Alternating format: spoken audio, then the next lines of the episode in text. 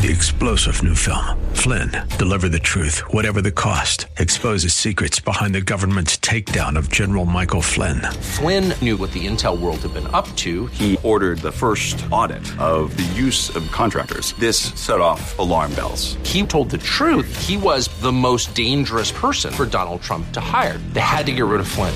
Flynn, deliver the truth, whatever the cost. Available now. Watch it today. Go to salemnow.com. Salemnow.com.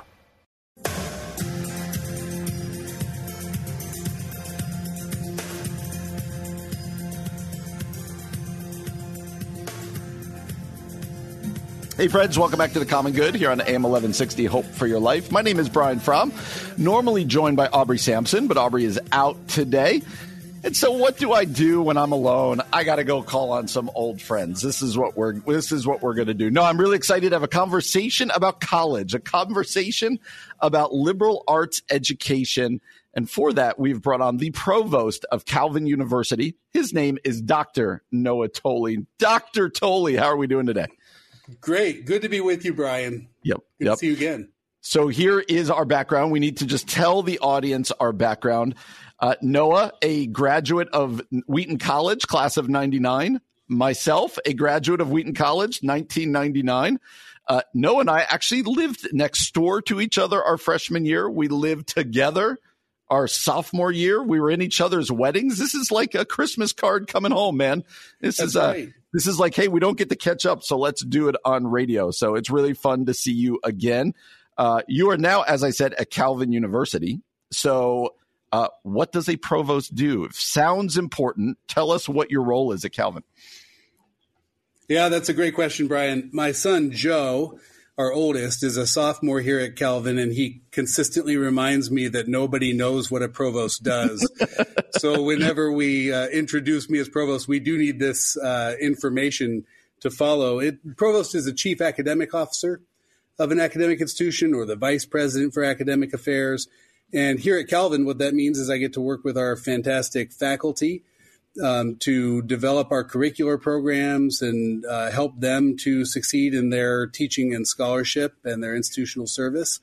Uh, we work on some, all the curricular pieces that Calvin does, but also some co curricular pieces like uh, service learning falls under the academic division. And at Calvin, I'm also lucky to work with our athletic department too. It's a lot of fun, as you know. Uh, we we both have different backgrounds working in and around athletics. That's right. And uh, I get to go to a, a team practice or a game and call that work, which is a lot of fun. nice. Throw on the shoulder pads. I actually wanted to ask you a quick question about that. But before we do, uh, like I said, we are friends uh, going way back. Can we still be friends by the fact that I've sent my daughter to Hope College in Holland, Michigan, the grand rival of Calvin University in Grand Rapids, Michigan? Is that like a deal breaker? Can we can we still be in relationship even though I've made that choice with my life? It's close to a deal breaker, Brian. It's it's it's really close.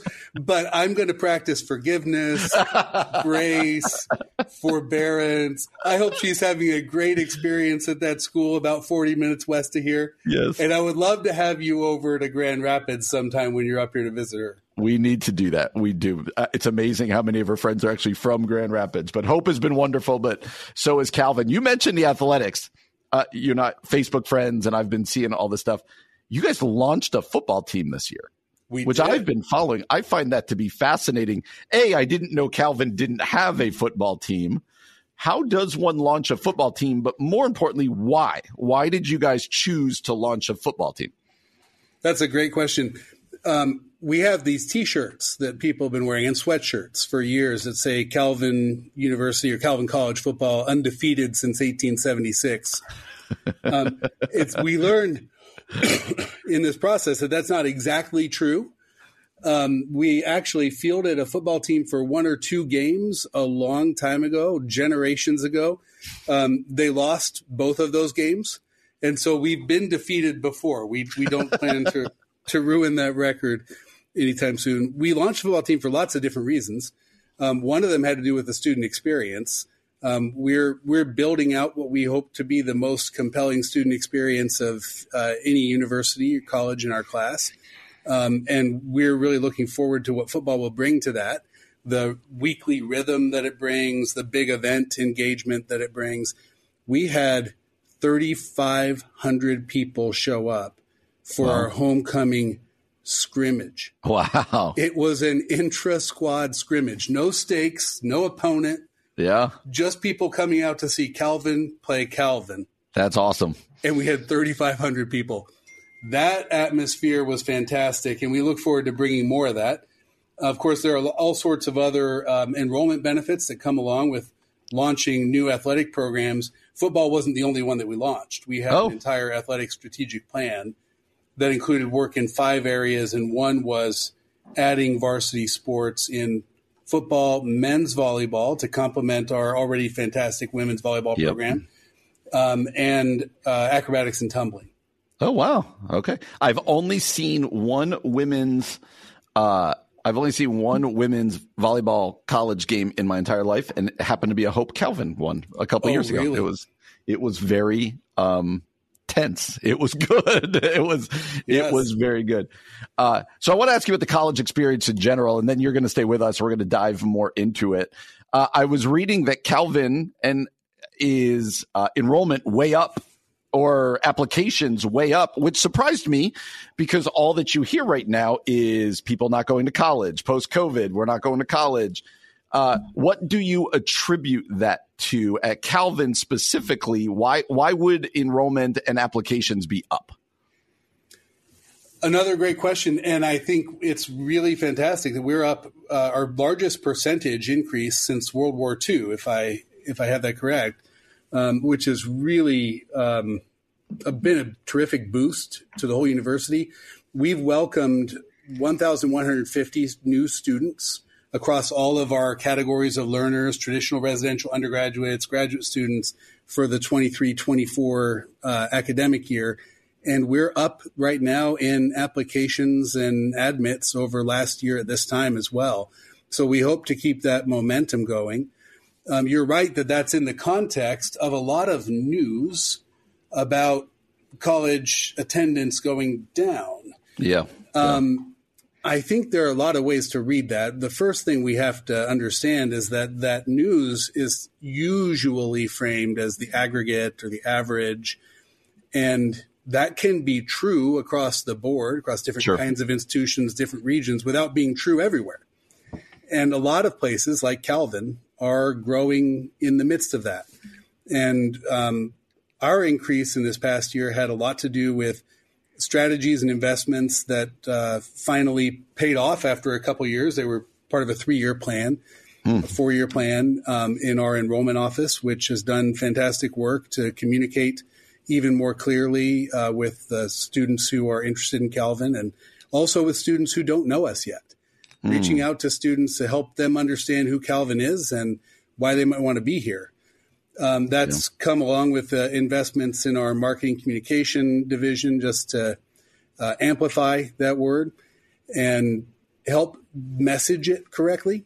And there's also been a lot of programmatic investment. So we've had our Calvin cohorts launched, right, uh, which include thematic, interdisciplinary, cohort-based experiential uh, learning opportunities um, in the arts, in health, in sustainability. It, one called the Common Good. Thank uh, you. Yeah. I look forward to the Coalition. speaking invitation. That's right. We really ought to pair them up with your show and get them right. on here sometime. bring you up here to Calvin. There you go. Um, and then our honors program, and then also our investments in athletics, which have paid off in terms of students who hadn't thought of Calvin before because we didn't we didn't have the programs they wanted to participate in right. if they were men's volleyball players or football players. We talked in the beginning, just kind of getting the landscape. Calvin's applications are up, Calvin's uh, enrollment's up when other people's is down. Um, and a lot of strategy behind this. Let me pose to you a question I'm sure you guys have heard because we hear it about our, our alma mater at Wheaton and other places.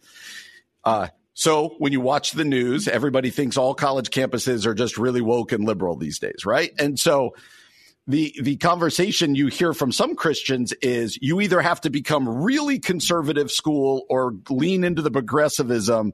You can't go this middle ground and that's how you get people there. How do you guys approach it at Calvin? Letting kids figure things out, but also you got alumni. This what is it even something you guys are regularly talking about? I would say this is something that we're regularly talking about as a leadership team at Calvin. Yeah. Um, one of the ways that we look at this is that we're about pursuing, knowing, and being transformed by God's truth, hmm. uh, wherever we find that. Right, we find that in Scripture, but also um, because Scripture can help illuminate so many other areas of life, and God invites us uh, to pursue our curiosities and learn about the rest of the world that He's created, we find God's truth in all sorts of areas and through all sorts of disciplines. Yeah. And we don't actually expect that in the end, God's truth is going to map neatly onto our polarized political and social climate. we don't think it's going to fit in a box. Yeah. It's not yeah. going to fit in a box on the right. It's not going to fit in a box on the left. And actually, it's not going to fit in a box in the middle either. um, that is to say, the middle, quote unquote, isn't the answer either. Yeah. The, the answer is to pursue God's truth um, with awe and wonder at how he's at work in the world and more or less fearlessly. Yeah. Um, without. Uh, without dread or anxiety about what we might find, and trust him to illuminate for us what we what we might find in the world and to use it to transform us into the image of his son. That's really good. Well put my friend. Well put. Uh, liberal arts education. Again i say it again. You and i are graduates of wheaton college a christian liberal arts ed, uh, uh, institution uh, as is calvin. People probably hear that term thrown around but don't understand it. So help briefly define liberal arts education and then why you believe in it so much. Why do you think that's kind of the best way to go? So liberal arts education is uh, it's a term that has so many different definitions uh, that I'm glad you invited me to give it some shape because yeah. you know when you when you use that term, people mean three or four or five different things uh, in a conversation using that term. Uh, I actually like the work of a scholar named Richard Detweiler, who wrote a book with MIT Press in 2021, um, actually identifying certain practical threads in liberal arts education. What I mean by that is practices that have hmm. defined mm. liberal arts education over the years, which I think gets us out of what I consider to be a, a dead end conversation that's focused entirely on what fields of study do you mm. emphasize or entirely on what kind of institution are you and focuses more on what do you do at mm your institution. Mm-hmm. Um, among the, the features of liberal arts education that he identifies um, are authentic community. Do you mm. do you participate in in your educational community? Do you participate in a community where people know your name? Mm. Let's say teachers know your name mm-hmm. and might engage you on topics beyond the course material outside of class. Yeah. That would be authentic community. Or are you stretched by people with diverse perspectives, mm-hmm. uh, with perspectives that you don't necessarily always share, mm-hmm. but you can learn from? Um, do you take 50% or more of your coursework outside your major? Mm-hmm. And I think that's an, that's an incredibly important part of liberal arts education, not because I want to play to the stereotype of liberal arts educated people as knowing a lot, uh, a little about a lot of things. right, right. Um, but because we're shaped by the fields of study in which we engage, and so mm. it's it's not that I know a little bit about, um, let's say, um, both the scientific way of knowing and then also the arts, right? Yep. I don't know a little bit. Of, I've been shaped by both the laboratory and the gallery. Mm. And that's different from knowing a little bit about them. I've been yeah, shaped by both the studio and the stage. I've been shaped by the codex, right? The old form of books that we know, mm-hmm. and then also the code, right? Yeah. The the new ways of thinking about what's all the code that's behind the uh, internet we're using to connect today. Mm-hmm, mm-hmm. That's really good. And uh, I think it's the liberal arts education, th- those fields that are that are attracting people. I think they are they are um, they really are opportunities for people. Like I remember my time at Wheaton, right? My, one of my last classes I took was Intro to Quantum Physics. I was a Bible major. I was a communications major. Carrie and I, the first class we ever took together, natural disasters, ironically. Uh, you know, so it was, uh, it was that kind of thing. Um, talk to us about kind of the spiritual element of Calvin. Cause, you know, you, again, we talked about it earlier. You walk a little bit of a fine line of like, we're going to make sure everybody believes this. And also, time of college is a time to explore and be challenged and this and that. So, what's kind of the perspective in the chaplain's office and how you guys approach your students at Calvin as it comes to spiritual formation? Sure. The, the place to start at Calvin with that, which is not to say the only thing to discuss, but the place to start with that is that we're all doing spiritual formation all the time. Mm. We're we're all actually participating in God's work of forming us as whole people through His Spirit in everything that we do at Calvin. And for for our faculty, for example, that happens through integration of faith and learning. They do that in their scholarship. They bring it into the classroom. Our students participate in it, and they learn to do that. And they they actually form habits of mind hmm. that honor God by integrating their faith and learning and not keeping those things separate. Um, in our campus ministries and other areas of Calvin, we also participate in spiritual formation. Um, we have a vibrant chapel program. They meet five times a week. Um, wow. It is voluntary, but it yep. is every day. And uh, our campus pastor, Mary Hulst, does a terrific job preaching on Wednesdays. And then on Monday, Tuesday, Thursday, and Friday, we have different ways in which students can involve themselves in worship. Uh, we have Bible studies. Uh, in the past couple years, I've participated in campus Bible studies of Psalms, campus Bible studies of Mark. Mm. Um, our, our entire cabinet attends chapel before our cabinet meetings. Oh, cool. Um, to participate with students and others in chapel worship and to learn from Mary as she preaches. And then I would say, I would point to the opportunities that students have for um, serving others in this way. We have Barnabas group leaders that help yeah. to come alongside their um, dorm floor mates. And we also encourage students to find a church home. Oh, that's great. We don't want to replace yep. the church. We yep. do want to point them toward it. Yep. Yep. Oh, that's good. It, it is you know, Wheaton, my time at Wheaton was so spiritually forming for me. And I see it in my daughter at Hope. And then you see it at a place like Calvin. It's, it's really encouraging, right? Like in this age where you're like, mm-hmm. is college worth it? I would tell people, uh, it absolutely is. Uh, before I let you plug Calvin, where people can go, A, you're welcome. People on this show know I'm a Giants fan. Your Eagles are struggling. You're the biggest Eagles fan I know. Your team stinks right now, but they get the Giants two out of the three ne- next weeks. You're welcome. How's that feel for you? That feels really good. Uh, they've struggled here in the past four weeks. They had a great beginning, and I know that in the in the next three weeks, since they get the Giants twice, they're going to have a great you great. get us twice, so your it's our Christmas present to you.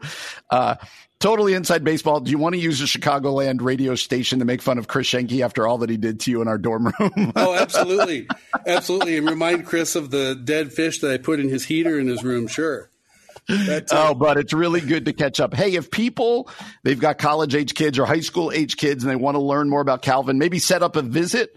Uh, where should people go to find out more about Calvin University? Go to www.calvin.edu and you can learn a lot more there. Awesome. It's a great college. I would encourage people to go check it out. Provost Dr. Noah Toly. Thanks, bud. Thanks, friend, for spending time with us today. Say hi to your family. Thanks, Brian. Great to see you again. Say hi to your family, too you as well. You're listening to The Common Good, AM 1160. Hope for your life. Three star general Michael J. Flynn, head of the Pentagon Intelligence Agency, knew all the government's dirty secrets. He was one of the most respected generals in the military. Flynn knew what the intel world had been up to, he understood its funding. He ordered the first audit of the use of contractors. This set off alarm bells. The explosive new documentary, Flynn deliver the truth, whatever the cost, uncovers the facts behind this scandal. Flynn told the truth. He was the most dangerous person for Donald Trump to hire. I find out the worst enemy that I'm going to face in my life is right here in America. They took my assessment and they wanted me to change it. And I was like, I'm not changing it. They had to get rid of Flynn. With in depth interviews, archival footage, and never before seen personal records of the man behind the headlines. I just felt like I was drowning. Flynn, deliver the truth, whatever the cost. Available now. Watch it today. Go to salemnow.com. Salemnow.com.